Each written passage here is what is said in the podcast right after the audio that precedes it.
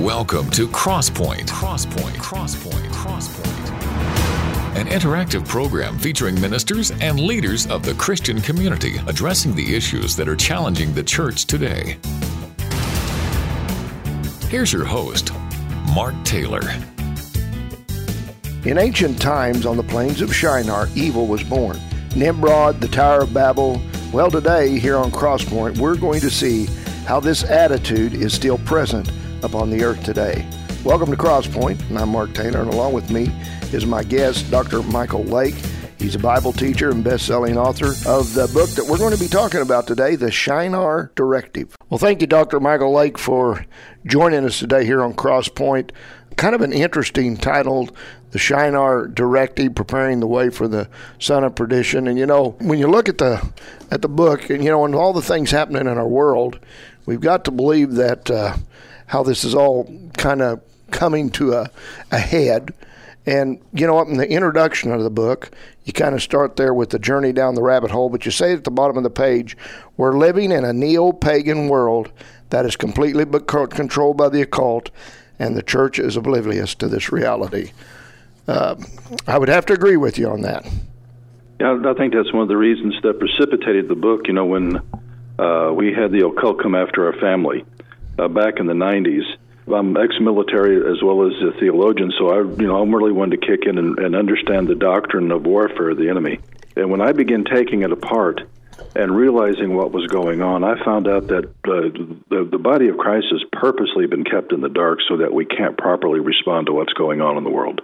Well, ev- evidently we've we've got a lot of people out there that do not know. You know, I scratch my head because I see a lot of it here, uh, but you said it's t- you know even in the in the on the back part of side of the book, you say it's time for the rem- remnant to wake up and to discern the times and be infused with heaven's power to withstand what you're calling the Shinar Directive. So why don't you tell us what the Shinar Directive is so people kind of understand that? It, it, all goes back to Nimrod. In fact, Nimrod we find mentioned several times in the Bible, not only in Genesis, but he's referred to the one that was, is not, and yet is to come, because I believe that he's going to return as the son of perdition or the Antichrist. And the Luciferian elite have been laboring uh, ever since the Tower of Babel to prepare the way for his return. And you know, I've I've had the privilege over the years of talking with people like uh, Doc Marquis and others that came out of the Illuminati. And uh, Doc was very uh, very specific. He said, "Listen, they for him to be revealed back on the stage, they have got to do certain things in the earth to prepare the stage." And and until that's done, he cannot be revealed. And so all the crazy stuff that we're seeing on the news, and and and they're they're just they're literally trying to dismantle uh, everything that Christianity has done in the last two thousand years around the world. And all of that is to prepare for the return of the old gods and, and the son of perdition. And these people are dead serious about it. They will they will mass their fortunes and pass it from generation to generation uh, to get the job done chapter one, you kind of do a brief introduction. You're talking about the reality of the conspiratorial history. You say, I spent most of my life with a general disinterest in human history. I believe a large number of Americans fit into that category as well.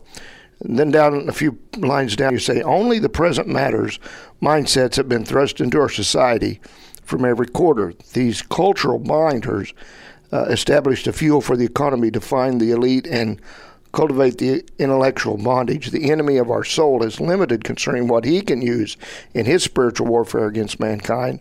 Since he has a limited bag of tricks, he needs to keep us in the dark regarding our real history. So, what you're saying through the deception and stuff of the enemy, the devil is really keeping kind of the Christians off balance so they don't realize who they are?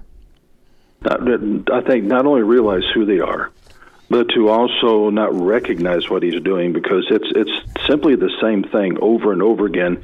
He may rebrand it, uh, come up with maybe more of a catchier, uh, you know, catchphrase to uh, market it, if you will, to humanity. But it's usually the same lies over and over and over again. And you know, if if you don't, there's there's an old axiom that says those that don't learn from history are guilty to repeat it. And uh, I think that's exactly what we're seeing happening around the world, is because we have lost touch with what happened in the ancient world, as well as this thread that goes all throughout history. uh, we we have literally set ourselves up for deception. Okay, so you when you just said we've lost, you know, grips with the ancient world, tell us why that is so important to know about the ancient world. There's a there's a scripture the prophets say that God told us the end from the beginning. And that is especially true with, with the book of Genesis. And Jesus referred to it too. He said, As in the days of Noah, uh, so shall it be when, when, when I come back. And the days of Noah was, was a time of, of empires. It was a time that we have, we see in Genesis 6 that the B'nai Elohim, the sons of God, came down and, and uh, mated with women, and their children basically back then were ruling the world. And uh, in, in fact, one of the things that I have found in talking with Steve Quayle and others is that uh, every every major nation today is almost in a Indiana Jones archaeological hunt for for antediluvian technology because what they're discovering is actually more advanced than what we have today. And so when, when God did the flood, he he not he destroyed a lot of their technology as well as what they were doing to humankind and you know, and you know, most of the body of Christ they they have believed a lie called the Sethian theory, which dates back to Julius Africanus back in the sixth century AD, that said that you know the sons of Seth were good guys, they married bad women, and this produced the giants instead of actually what the text actually reads. And uh, a lot of the the uh, church they doesn't even believe in the supernatural nature of what we see in the book of Genesis and, and Genesis six but at its very core is what we're seeing with the transhuman movement today. So it's the same lie from a scientific point of view being trying to redone, be redone today. Okay, I'm looking at page 35 of the book. It says Lucifer had create quite the canopy over a life embracing such as lies, and this is just part of the fulfillment of the great falling away. This has been a problem in the church for years because most people believe that once they're saved, the enemy can't gain access to them. Uh, a wounded heart, pride, confessed sin, and most other issues can open the door, though, to the enemy. Uh, you're you're right there. I've talked to people before that you know because they're saved, they don't think in any way that the enemy can touch them. But that's not true, is it? No, it's not. I mean, Peter was emphatic. Paul was emphatic when we, we were, were given words like "be vigilant, be sober," because the enemy is as a warring lion seeking whom he may devour. And we, we have these these uh, warnings by the apostolic in, in apostolic scriptures over and over again, and yet, if in our hubris, uh, we think that we can't be touched. And you know what I see going on, because I remember you know there's you know uh, Christians can't be can't be touched by demonic forces. Uh, you know we absolutely have the victory. The enemy you know can't make us sick, whatever. And those people's lives were falling apart, and so their theology were, was not matching what was going on in real life you know, I don't know, it's kind of off a little bit here, but something I have seen the other day. You know, you talk about Nimrod, and of course, we know that's back the time of the around the Tower of Babel and what happened there, and the confused language how they were trying to build this giant tower to go to heaven. Have you seen the design for Amazon's headquarters, new headquarters? It's built like the Tower of Babel. And I'm just shocked when I'm sitting there looking at that. I'm like, well, do they know what they're building? Uh, I would guess maybe in a way they do. They probably do. In fact, the uh, of course, you know, in, my research, I found out the tower was more more or less a ziggurat, but the the from the medieval times they they did this kind of half half mantle tower that even the EU's parliament is designed after that same that same type of structure. Yeah. So it is true that some of the things we see today or experience today are actually from many, many, many years back of things that's happened that's still actually with us today. Uh, they may show up in a different form some way, but those things are still attached into society. They are, and, and you know, the the lie of Genesis six is is that they were you know they were given forbidden knowledge, they were giving advanced science, uh, as well as this this hybridization going on. And now we're being told by science through transhumanism that if we do not achieve hybridization, the human race will not survive. And so it's it's this simply the, the twisting and the same lies, and now they're going through it through more maybe of a, of a technological point of view. Although some of the research that I've done, uh, in fact, uh, after writing this book, Uh, I had uh, one of my students at Biblical Life College and Seminary was in the military, uh, Special Forces, and uh, he had actually called me sitting from uh, sitting on Saddam Hussein's throne after they got Baghdad, and he told me about uh, the first thing they did is they brought in a archaeological team because there was a ziggurat in Baghdad with the with the remains of Gilgamesh that we know was a Nephilim, and so there has been a worldwide manhunt for Nephilim DNA to try to integrate that into the transhumanist movement to augment humanity. Yeah. Now, would you say this, what they call AI, the artificial intelligence, this is a big part of what you're talking about of, of, of what we're headed for? I do believe so. I, I think AI is going to be a part of, uh, you know, when I view the mark of the beast, I don't think it's a, you know, barcode on your hand or your right hand or your forehead. I think it's an entire system. And I think AI is going to be part of the operating system of, of how that entire network will work. And you, we're already seeing today, you know, if you try to search something on the internet, you don't realize that AI is already beginning to work in the background to change your perception. Because maybe, you know, if, you, if you're a, let's say this, let's set religion aside, you're a very conservative individual, you're looking for information, it's obscured on the internet because AI is working in the background and it will continually point you over to whatever liberal trend that it has been uh, programmed to point everybody toward. Uh, in fact, uh, I've had colleagues that realized they were getting into arguments on Facebook or whatever, and there wasn't even a human; it was an AI that was programmed to discredit what they were saying. That's just the tip of the iceberg. In the chapter three uh, of the book here, uh, you at the bottom of the page here, you say uh, what God can say in one sentence can become a lifetime of study for any serious student of the Bible. The perfect example of the power in one sentence from God is when Jesus simply uh, stated in Matthew 24 37, But as in the days of Noah, where there shall there be the coming of the Son of Man can be. And then over on the page it says Jesus was speaking of the last days in the verse that preceded this statement. And then you say we find, but of that day, the hour uh, day and hour knoweth no man, nor the angels in heaven, but only the Father. There is a lot, in other words, that ties to the days of Noah to now. Is that right? Oh, it does. It, the days of Noah, in fact, uh, Dr. Chuck Missler and others have written extensively, even the names of the people with the, the, the the Bible characters that you see, their names can be translated. You know, we're having a horrible time. This this is a time of dread, a time of of misery because of what was going on at in, in that day. Um, we can look to uh, the writings from uh, those in Sumer and many others because I, I think what the Bible was doing, and, and there have been many theologians that have uh, commented the same on this, is that when when Moses was writing Genesis six, it was he was centering in on the effects of what sin had done. But as as far as what the the Watchers had done, because all the uh, it's, it's like all the gods of Egypt, we just got delivered out of, were the sons of the Watchers.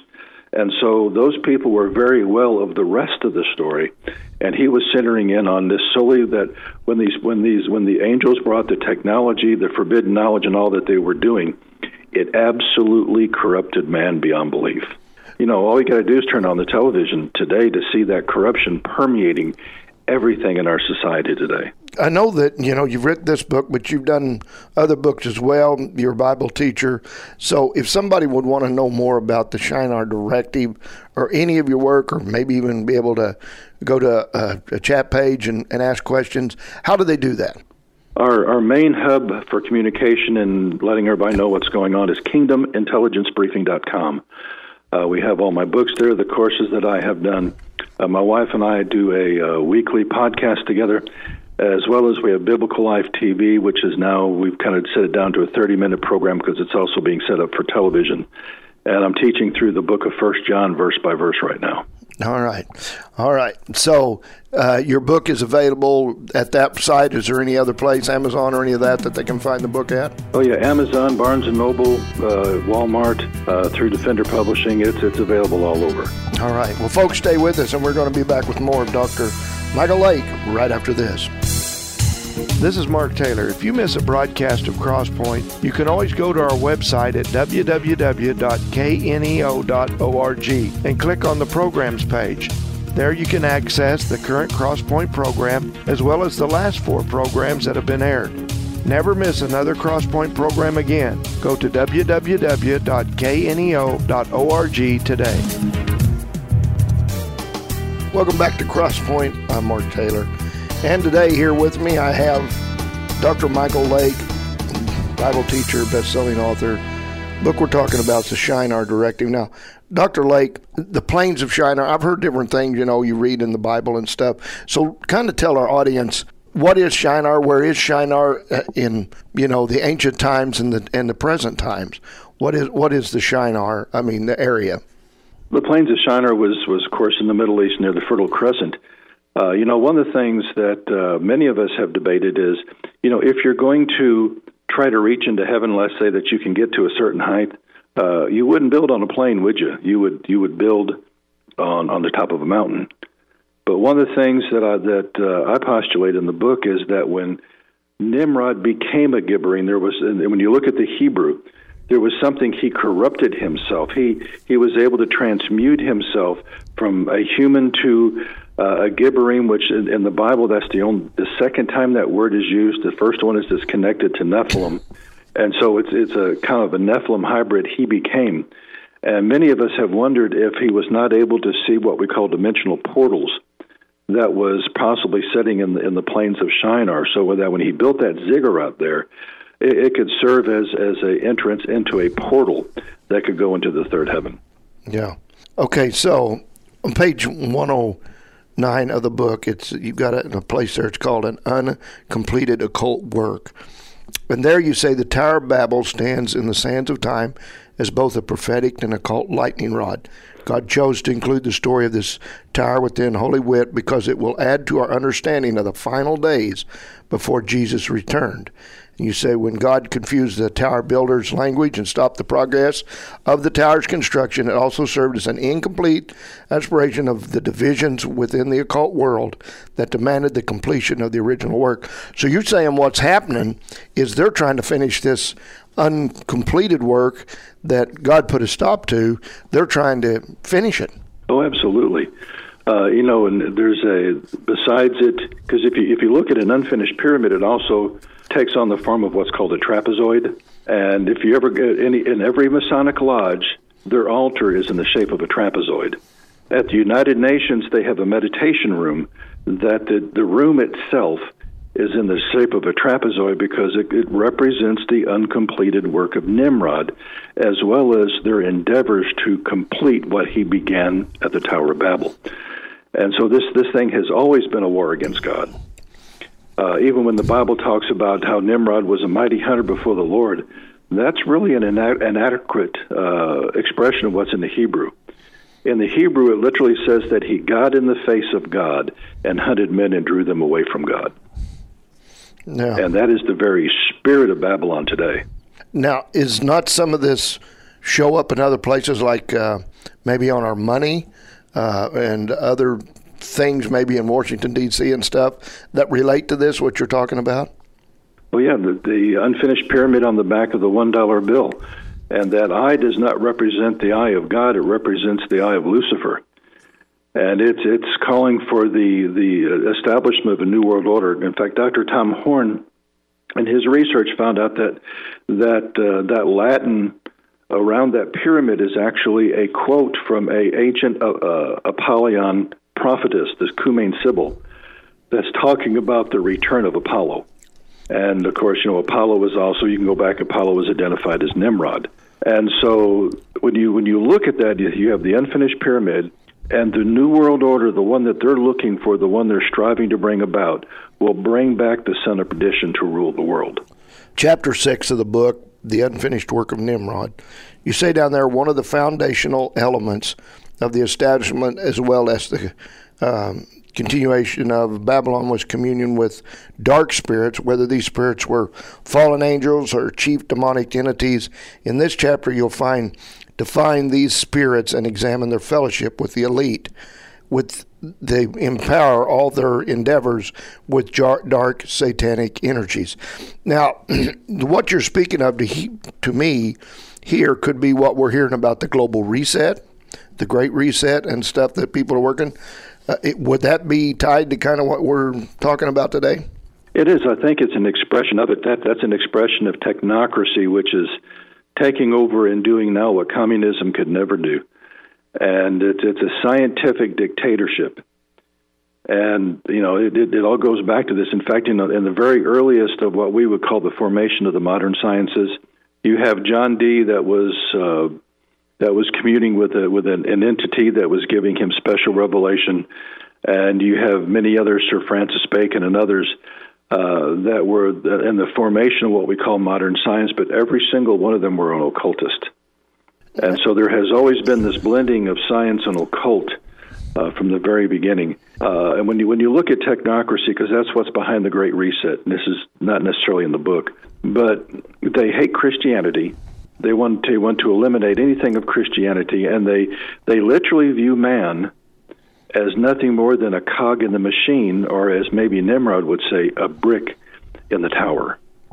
And they're trying to reduce us to that. They're trying to remove any individuality, so that you know they're they're unisex. We we we can't even define what man and woman is anymore. And this is not by accident. It's all a part of a scientific psychological plan to prepare us to be a part of the Babylonian system when it when it's set back in place, and that's what that Great Reset is. Well, you talk about the Babylonian system. I'm looking on page 164, 165. Something interesting here. you talk about a student of the Bible is familiar with Gog and Magog. These names refer to both the Old Testament and in the book of Revelation. However, most Bible students are not familiar with the fact that Gog and Magog are connected to a city within London and then go ahead and tell us a little bit about this, because I don't imagine most people know anything about it. Yeah, imagine a city in Great Britain that is so powerful and so elite. Uh, the mayor of that city outranks the now King of England. That if the King or Queen of England would ask to visit the city, when they come in, they're escorted by the mayor and they have to walk about 10 paces behind that mayor uh, you know that's you know that's you know it's like you know would the president have to walk behind somebody if he was visiting somebody in Boston? There, there's something there. Of course, that's controlled by the Rothschilds. It's its city district. It has its own army, uh, and it has two mascots that once a year uh, in November that they uh, they do this great parade, and the great parade represents two giants, Gog and Magog, or, or Nephilim, that are the uh, patrons of that city. And so the very the very foundation of the financial world is based upon occultism and their connection uh, to the children of the Watchers in Genesis six. And in there, you know, you've got pictures of that parade as well, of what goes on there. But I mean, at first, I guess I may have ever heard about it, and I'm sure a lot of people don't hear a lot about anything connected to those areas, do they? They just well, I don't know. They just never look into it. They don't seem to be concerned with what goes on. They just read a Bible story and say, "Oh, that was a good story." But a lot of these stories go a lot deeper, and they weren't for just back then, but they're for today as well. Oh, absolutely. The Bible says they were given for our example. Not only, and you know, we, we learn from the mistakes of the people that were trying to walk with God and made mistakes. We learn from what they did right, but we also learn how the enemy operates that's why the Apostle Paul says, "We I, I, would not have you be ignorant of his devices." Why? Because they're all laid out in, in the Old Testament. That he could point to them. This this is this is how these things work, and and this is how they move through history, and they tempt men. And you know, it, it's all about power. Uh, it's about power over money, power over people, power over resources. And uh, they they look to demonic forces to to help them achieve their goals. Now, you talk in here about different organizations that's out there. We've heard of Freemasonry, but then you got the Skull and Bones roundtables. Centralized banking cartel, that makes a little sense. News media makes a lot of sense in entertainment industry. Uh, but you're saying everything they're doing on our planet is controlled. Oh, it is. It, it's it's a network, and you know you'd be surprised how either it leads back to Freemasonry, it can lead back to the Trilateral Commission, uh, which was established by Rockefeller, which is one of the 13 Illuminati uh, bloodlines. Every every single one of these organizations, in fact, in America, we can see a lot of with the skull and crossbones But one of their principles were when a new organization was going to be started, that its first president had to be a skull and crossbones member because then it would set its spiritual tone that would last the rest of its lifetime. And you can see that with the American Psychiatric Association, American Historical Association, and I mean just organization after organization after organization, all had original founding members that were skull and crossbone. And they did, and that's kind of replicated around the world. You have that network, you have all these roundtables that Cecil Rhodes set up. Uh, that uh, the Bilderbergers, the um, Trilateral Commission, the Council on Foreign Relations, and they have their counterparts in different nations around the world, all think tanks to bring about uh, their vision of what the world is supposed to be. And most of our leaders, former presidents, many of them, have been tied to these very people, correct? Correct. And you know, if, if you just just research the Trilateral Commission just by itself, and you would be blown away. I think that the Trilateral Commission has a major hand in what we're calling the deep state today because they have their people embedded in all levels of government and the intelligence community. Chapter nine, the unfinished work of Nimrod. Uh, you make uh, we talk about a quote here by Paul um, Henry Spank, or Speak Spake. Uh, he's the first president of the United Nations, and here's here's what he said: We do not want another committee. We have too many already. What we want is a man of sufficient stature to hold the alliance of all the people and to lift up uh, out of the economic mor- uh, morass into the which we are sinking. Set, send us a man, and whether he be God or devil, we will receive him. And that was our first president of the United Nations. And as you know, when Rockefeller built the United Nations, you know what was on that site before it then? No. It was the largest slaughterhouse in all of the Northeast. So that ground was permeated with blood from all the, the all the cattle and all the things that they had uh, that they had butchered there because it was it was a meat packing place, just a perfect ground for what they were doing. And the, the in fact, when you look at um, uh, the language in the Middle Ages, let's say if you would have a play and and Satan was being introduced as you know being introduced in that play, he was called the Great Un UN. Very and so the the UN the UN itself is a is a uh, Luciferian organization. In fact, uh, I've also discovered that one of the things you'll run into when you start studying this is someone named Helena Blavatsky. And you know when you when you get her writings, what you don't realize is what whatever you can buy at Barnes and Noble or whatever are heavily redacted. That all this information that she was channeling from these ancient spirits that, uh, that she called them the Ascended Master, the Great White Council, the only ones that are allowed to see her unredacted works are members of the UN and the members of the the elite families around the world. Yeah, very interesting. Now, again, for people, the Shinar Directive and other work that you've done as well, the work with your podcast, uh, television work, and all that. Again, tell people how they can find out more about those things. Yeah, kingdomintelligencebriefing.com uh, is our main site, and if that's a little bit too long to remember, just type in drmichaellake.com and it will take you to the same site. All of, all the news, any new briefings that we have, all of that is always posted at that site. You can sign up right online there so that you'll get an email anytime that we post anything new. Okay, the, the books are available uh, Barnes and Noble, Amazon, all those kind of places as well. Yes, sir, they are. Okay, well, folks, stay with us. We're going to be back and talk more about the Shinar Directive, preparing the way for the son of perdition, with Dr. Michael Lake right after this. Your future begins today. Your new second chance just arrived. Welcome to Fresh Grace. Welcome to New Hope. 91.7 The Word. Radio that impacts your future. Welcome back to Crosspoint. I'm Mark Taylor, and today we're talking with Dr. Michael Lake about the Shinar Directive. I'm looking, Dr. Lake, page 278 of the book, 279, that's where I'm going to be here for a few minutes. It says here on 278 the days of casual weekend Christianity are over. The only thing that casual Christianity will produce in your life is an absolute deception. And God's promise to those who become skillful in the knowledge of God and who perceive and discern God's voice and actions will become strong and accomplish great exploits. As the tide of the Antichrist rises around the world, the remnant is going to be strengthened, become courageous and bold, and grow firm and resolute and will prevail. There is hope. Because you can read a lot of this stuff and you know, it can get to you, and you're like, well, what's a person to do? But here you're given a little encouragement. Oh, yeah, we've, we've got to, you know, the, the whole concept of God sharing the end from the beginning is also found in the book of Acts. Now, when we read the, the book of Acts, wouldn't you, I mean, when you look at that, you say this church was on fire, that no matter what they tried to do to stop them, they continued to grow. But I don't think we, we, we stopped to realize what was really going on, that you had a, a Roman Empire that was ruling the world at that time was that was the expression in that day of the mystery religions and they ruled with an iron fist that you know that's you know if they if you were doing things that uh, messed up their agenda they crucified you they they would they would cut off your head. And at the same time, with the early church, you also had many of the uh, within the Jewish nation uh, was also fighting against Christianity. So no matter where they went, they had opposition on every side.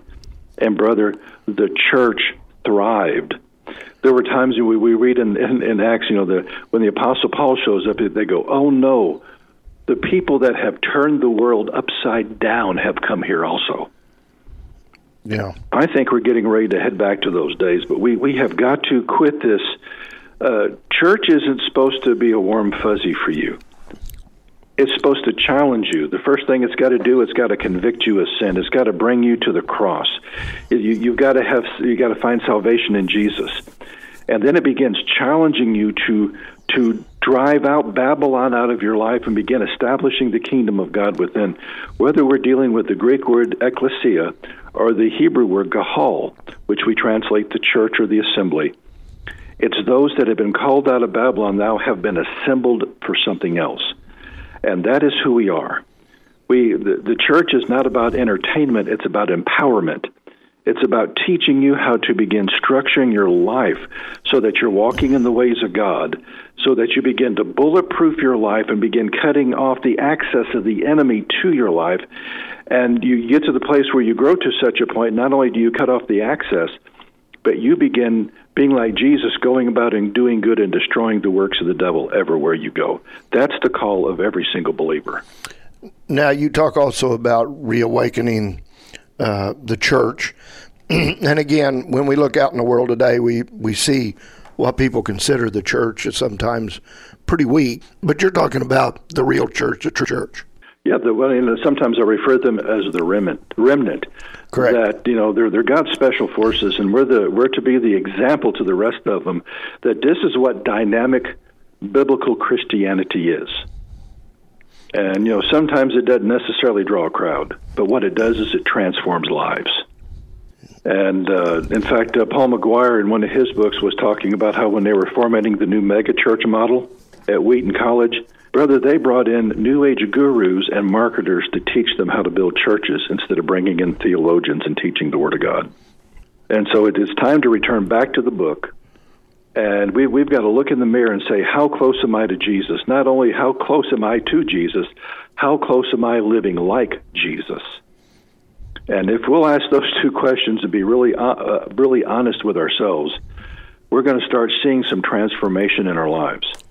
Because I, I think it's time for us to get real blunt, real honest with believers. The atmosphere that's going on in the church today, brother, most of them don't want, even want to hear what I wrote in the Shinar Directive. They don't want to hear about end time prophecy. Yeah. It's about the best life now. You know, it's that, that now mentality. Yeah. And I had a mentor years ago that said, listen, brother, he said, if you're saved, this is as bad as it gets. Yeah. You only have heaven after this. But if you're lost, this is as good as it gets. This is your heaven because you only have hell afterward. So I'm not looking just for the best life now. I'm looking for the life that's most effective for the kingdom of God because when I'm done with this life, it's all uphill from there. Now, you say here, page 293, when we sin and do not immediately run to Jesus to confess and be cleansed, it brings the part of our life out from under the sanctifying cover of his blood. This area can become the enemy's access point into our lives. Dear saint of God, don't ever allow that to happen. When you stumble, run immediately to Jesus and close the door to the enemy of our soul. You know, this right here is something that is not ever talked about a lot in the church is uh, being under the blood of Christ because that blood is actually what covers us, and the enemy cannot cross that. No, he can't, but he sure can. He can hit your head if you stick your head up out of out of out of it. Yeah, and that's that's what we have forgotten uh, you know, in First John, you know, that we have that, you know, if we say that we sin not, we fooled ourselves. We're, you know, we're a liar. But you know, if we do sin, we run to Jesus because he he considers it a righteous thing to forgive us and to bring us back into fellowship. Sin absolutely destroys, and the the church has lost that truth. It's it's not that grace allows you to get away with it. Grace empowers you not to yield to it you talk a lot about preparing, well, towards the end here, the preparing the remnant.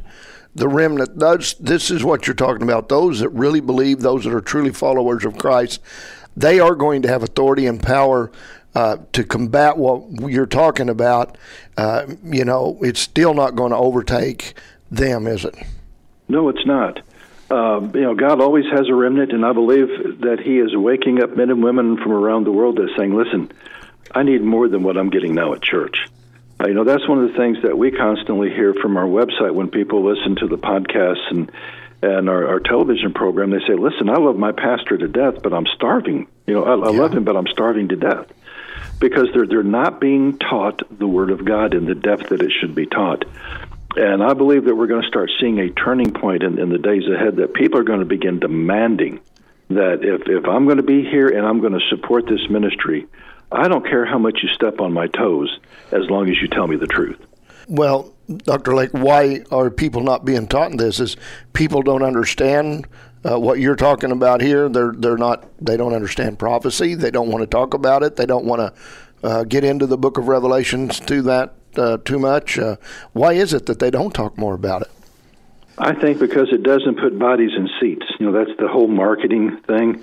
You know, I, I've had years uh, as, as an as an academician, where I would have my circuit of all these churches every year. I would go and speak at and everything, and I would deal with everything but end time prophecy because I didn't until I wrote this book. I'd never really had me deal with it. Did you? And so you know, you, you already have a circuit of of maybe let's say a hundred ministries that you always go to, brother. When I wrote this book, two asked me to come and teach from it. Yeah, out of a hundred because the, you, you don't want to upset the saints. You don't want to you don't want to offend anybody. You don't want to ups, you know don't rock the boat. Well, you know the the boat's already sinking. You just don't realize it. Yeah. That what's what's going to catch fire in the body of Christ is when we begin to, to break what I call the techno sorcery slumber of Babylon, and that everything and half, I mean half the stuff in the church is about putting you to sleep. Yeah. In, in the modern church, everything in the world is about putting you spiritually to sleep. Yeah. And we, we, we've got to break those things off and return back to the altar, return back to prayer, uh, return back to really walking with God the way that we're supposed to. When we do, we're going to start seeing the fire of God returned to the people of God. Page 333, 30, 333 of the book here, it's titled Family Covenant and Training, uh, portion of it. You say our traditions have reduced the Old Testament to a group of children's stories of miracles that God no longer performs today. Then we expect our children to believe in the story of Jesus presented in the New Testament, it all all at one book anchored by one God.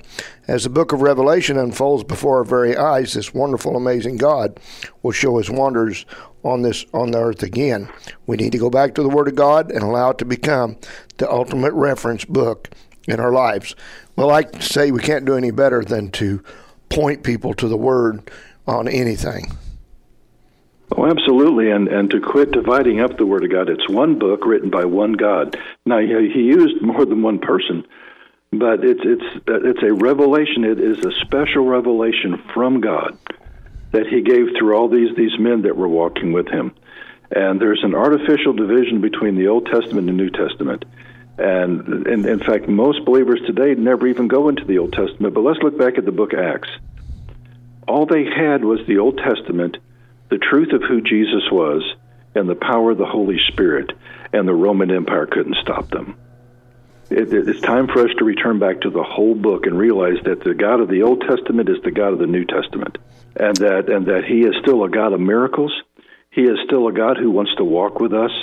He's a God who wants to, to show himself powerful to, but as those that take their covenant with him seriously. Yeah. And so it's, it's not something you do on the weekend, it's something that you do 24 7. Page 339 of the book, you make a really good statement here. Make a couple of good ones, but you here's one that says, Truth loves examination, while lies resist its very ter- every turn. Careful examination brings each subject into the light of the day. Uh, we live in a time of great deception, and to me, anyways, what's going on in our world. And if you do speak the truth, you or act like you're odd or you're lying, and when it's truth. Oh yeah, uh, I've got a friend that coined the term "the truth is treason in, in the in a nation of lies," and we we we've got to we've got to be able to speak the truth and do it in love, and we also got to do what I what I call avoiding theological sound bites. Do you, ever, you know, whether it's a preacher or somebody in the pew, and you ask them a question, they give you this real high sounding theological soundbite, no scripture reference, no depth to it, and if you really pin them down, they can't even explain it. It's just it's cotton candy. I would rather have somebody sit down and say, Mike, uh, let's take the afternoon, let's start examining scripture. You really want to see what I believe? Let's open up the Word of God, and I'm going to show you step by step from the Word where I got what I got. That individual I respect. And guys, it's just not just preachers that are called to do this. Every single one of us should have that basic operating knowledge of the Word of God that we can show the reason of the hope that is within us in season and out of season, regardless of what's going on in our life. God has called us to that level. But when it, when we see the pablum that's being passed around in, in pulpits today, having that level of truth is very inconvenient for those behind the pulpit.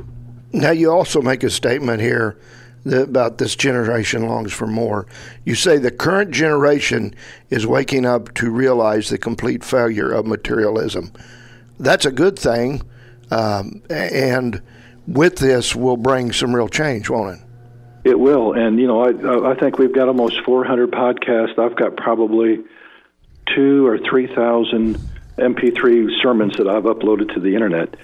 And what I have found about the remnant brother, when they wake up, they're like a hungry teenage boy that finds the refrigerator. They will empty it every single day. No. And I, I've had people say, "Listen, uh, I, I found you guys a month and a half ago. I've already went through all 400 podcasts." That's the type of hunger that we're going to see in the remnant. They they have this this it will not be satisfied because they feel like they've got so much catching up to do, and the Word of God is coming alive to them that they just can't get enough. And they they're they're turning off the TV as far as the world program is going, and they're getting back into the Word, getting back into the teaching of God's Word, and they're beginning to come alive. And I'm seeing that more every single day. Do you think that uh, there will be a great awakening again like we've had before, or will it be in a different form this time as we near the end? I think it'll be in a different form. In Isaiah, there's a scripture where he talks about that uh, there's a great darkness that covers the earth like never before. Well, that's kind of where we're heading. But after he says that, he says, But listen, your light has come. And historically, there's ebbs and flows. It's like when the church goes to sleep, evil rises, and when the church wakes up, evil you know goes down. I, I think the last conflict that there, there's going to be uh, they're going to be on even keel. That the evil is going to be very high in the earth, but so's the power of God. And so it's going to be the ultimate uh, confrontation, if you will.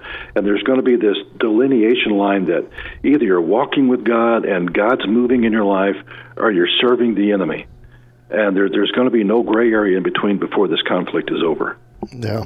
Well, folks, today we've been talking about the Shinar Directive, preparing for the way of the son of perdition with Dr. Michael Lake. Now, Dr. Lake, we know that they can go to Amazon, Barnes and Noble, other places like that uh, to find out more about the book. But if they wanted to find out more about you, uh, find you know, listen to your podcast, uh, maybe other books you've written, what would they need to do now? Again, tell them. KingdomIntelligenceBriefing.com.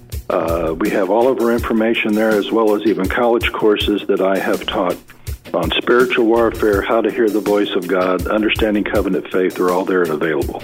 All right. Well, we sure do appreciate you being with us today here on Crosspoint. It's been a real pleasure. Good interview today, folks. You know, books like this, again, they're connected all to the stories of the book in my other hand, the Holy Bible. Folks, we need to know books like this that are written telling us things about the Bible, what the Bible tells us, but always like we said, go back to God's Word. Check it out. It works every time. And that's what people like Dr. Michael Lake does. Never forget that the Word of God is the very essence of life. And for everybody that will follow it, it will show you what every day holds for you. The Bible contains the most important words you're ever going to read and certainly ever follow. Be sure to join us again next time as we again discuss issues that are affecting the church. Have a great week. Allow God to use you for His purposes so that greater things can be done and make your life count in God's plans for eternity. I'm Mark Taylor. Crosspoint is a program produced in Studio 101 at KNEO Radio. Not all of the views on Crosspoint reflect those of the management or staff of KNEO. You may contact the Crosspoint program at 10827 Highway 86 East, Neosho, Missouri 64850, or by email crosspoint at kneo.org. You can hear Crosspoint four times a week Saturday morning at 1, Saturday afternoon at 2, Saturday evening at 9, and Sunday evening at 7. You can also listen anytime online. Are you walking in everything God has for you? Hi, I'm Pastor Gary Culp, and I'd like to invite you to check out the Exceedingly Abundant Ministries podcast, available from the Sky High Podcast Network. This 30 minute weekly Bible study will give you time to grow spiritually and get to know God and His Word on a deeper level. God has more in store for you than you ever realized. Listen to Exceedingly Abundant Ministries today and learn about how God can do more with your life than you ever imagined.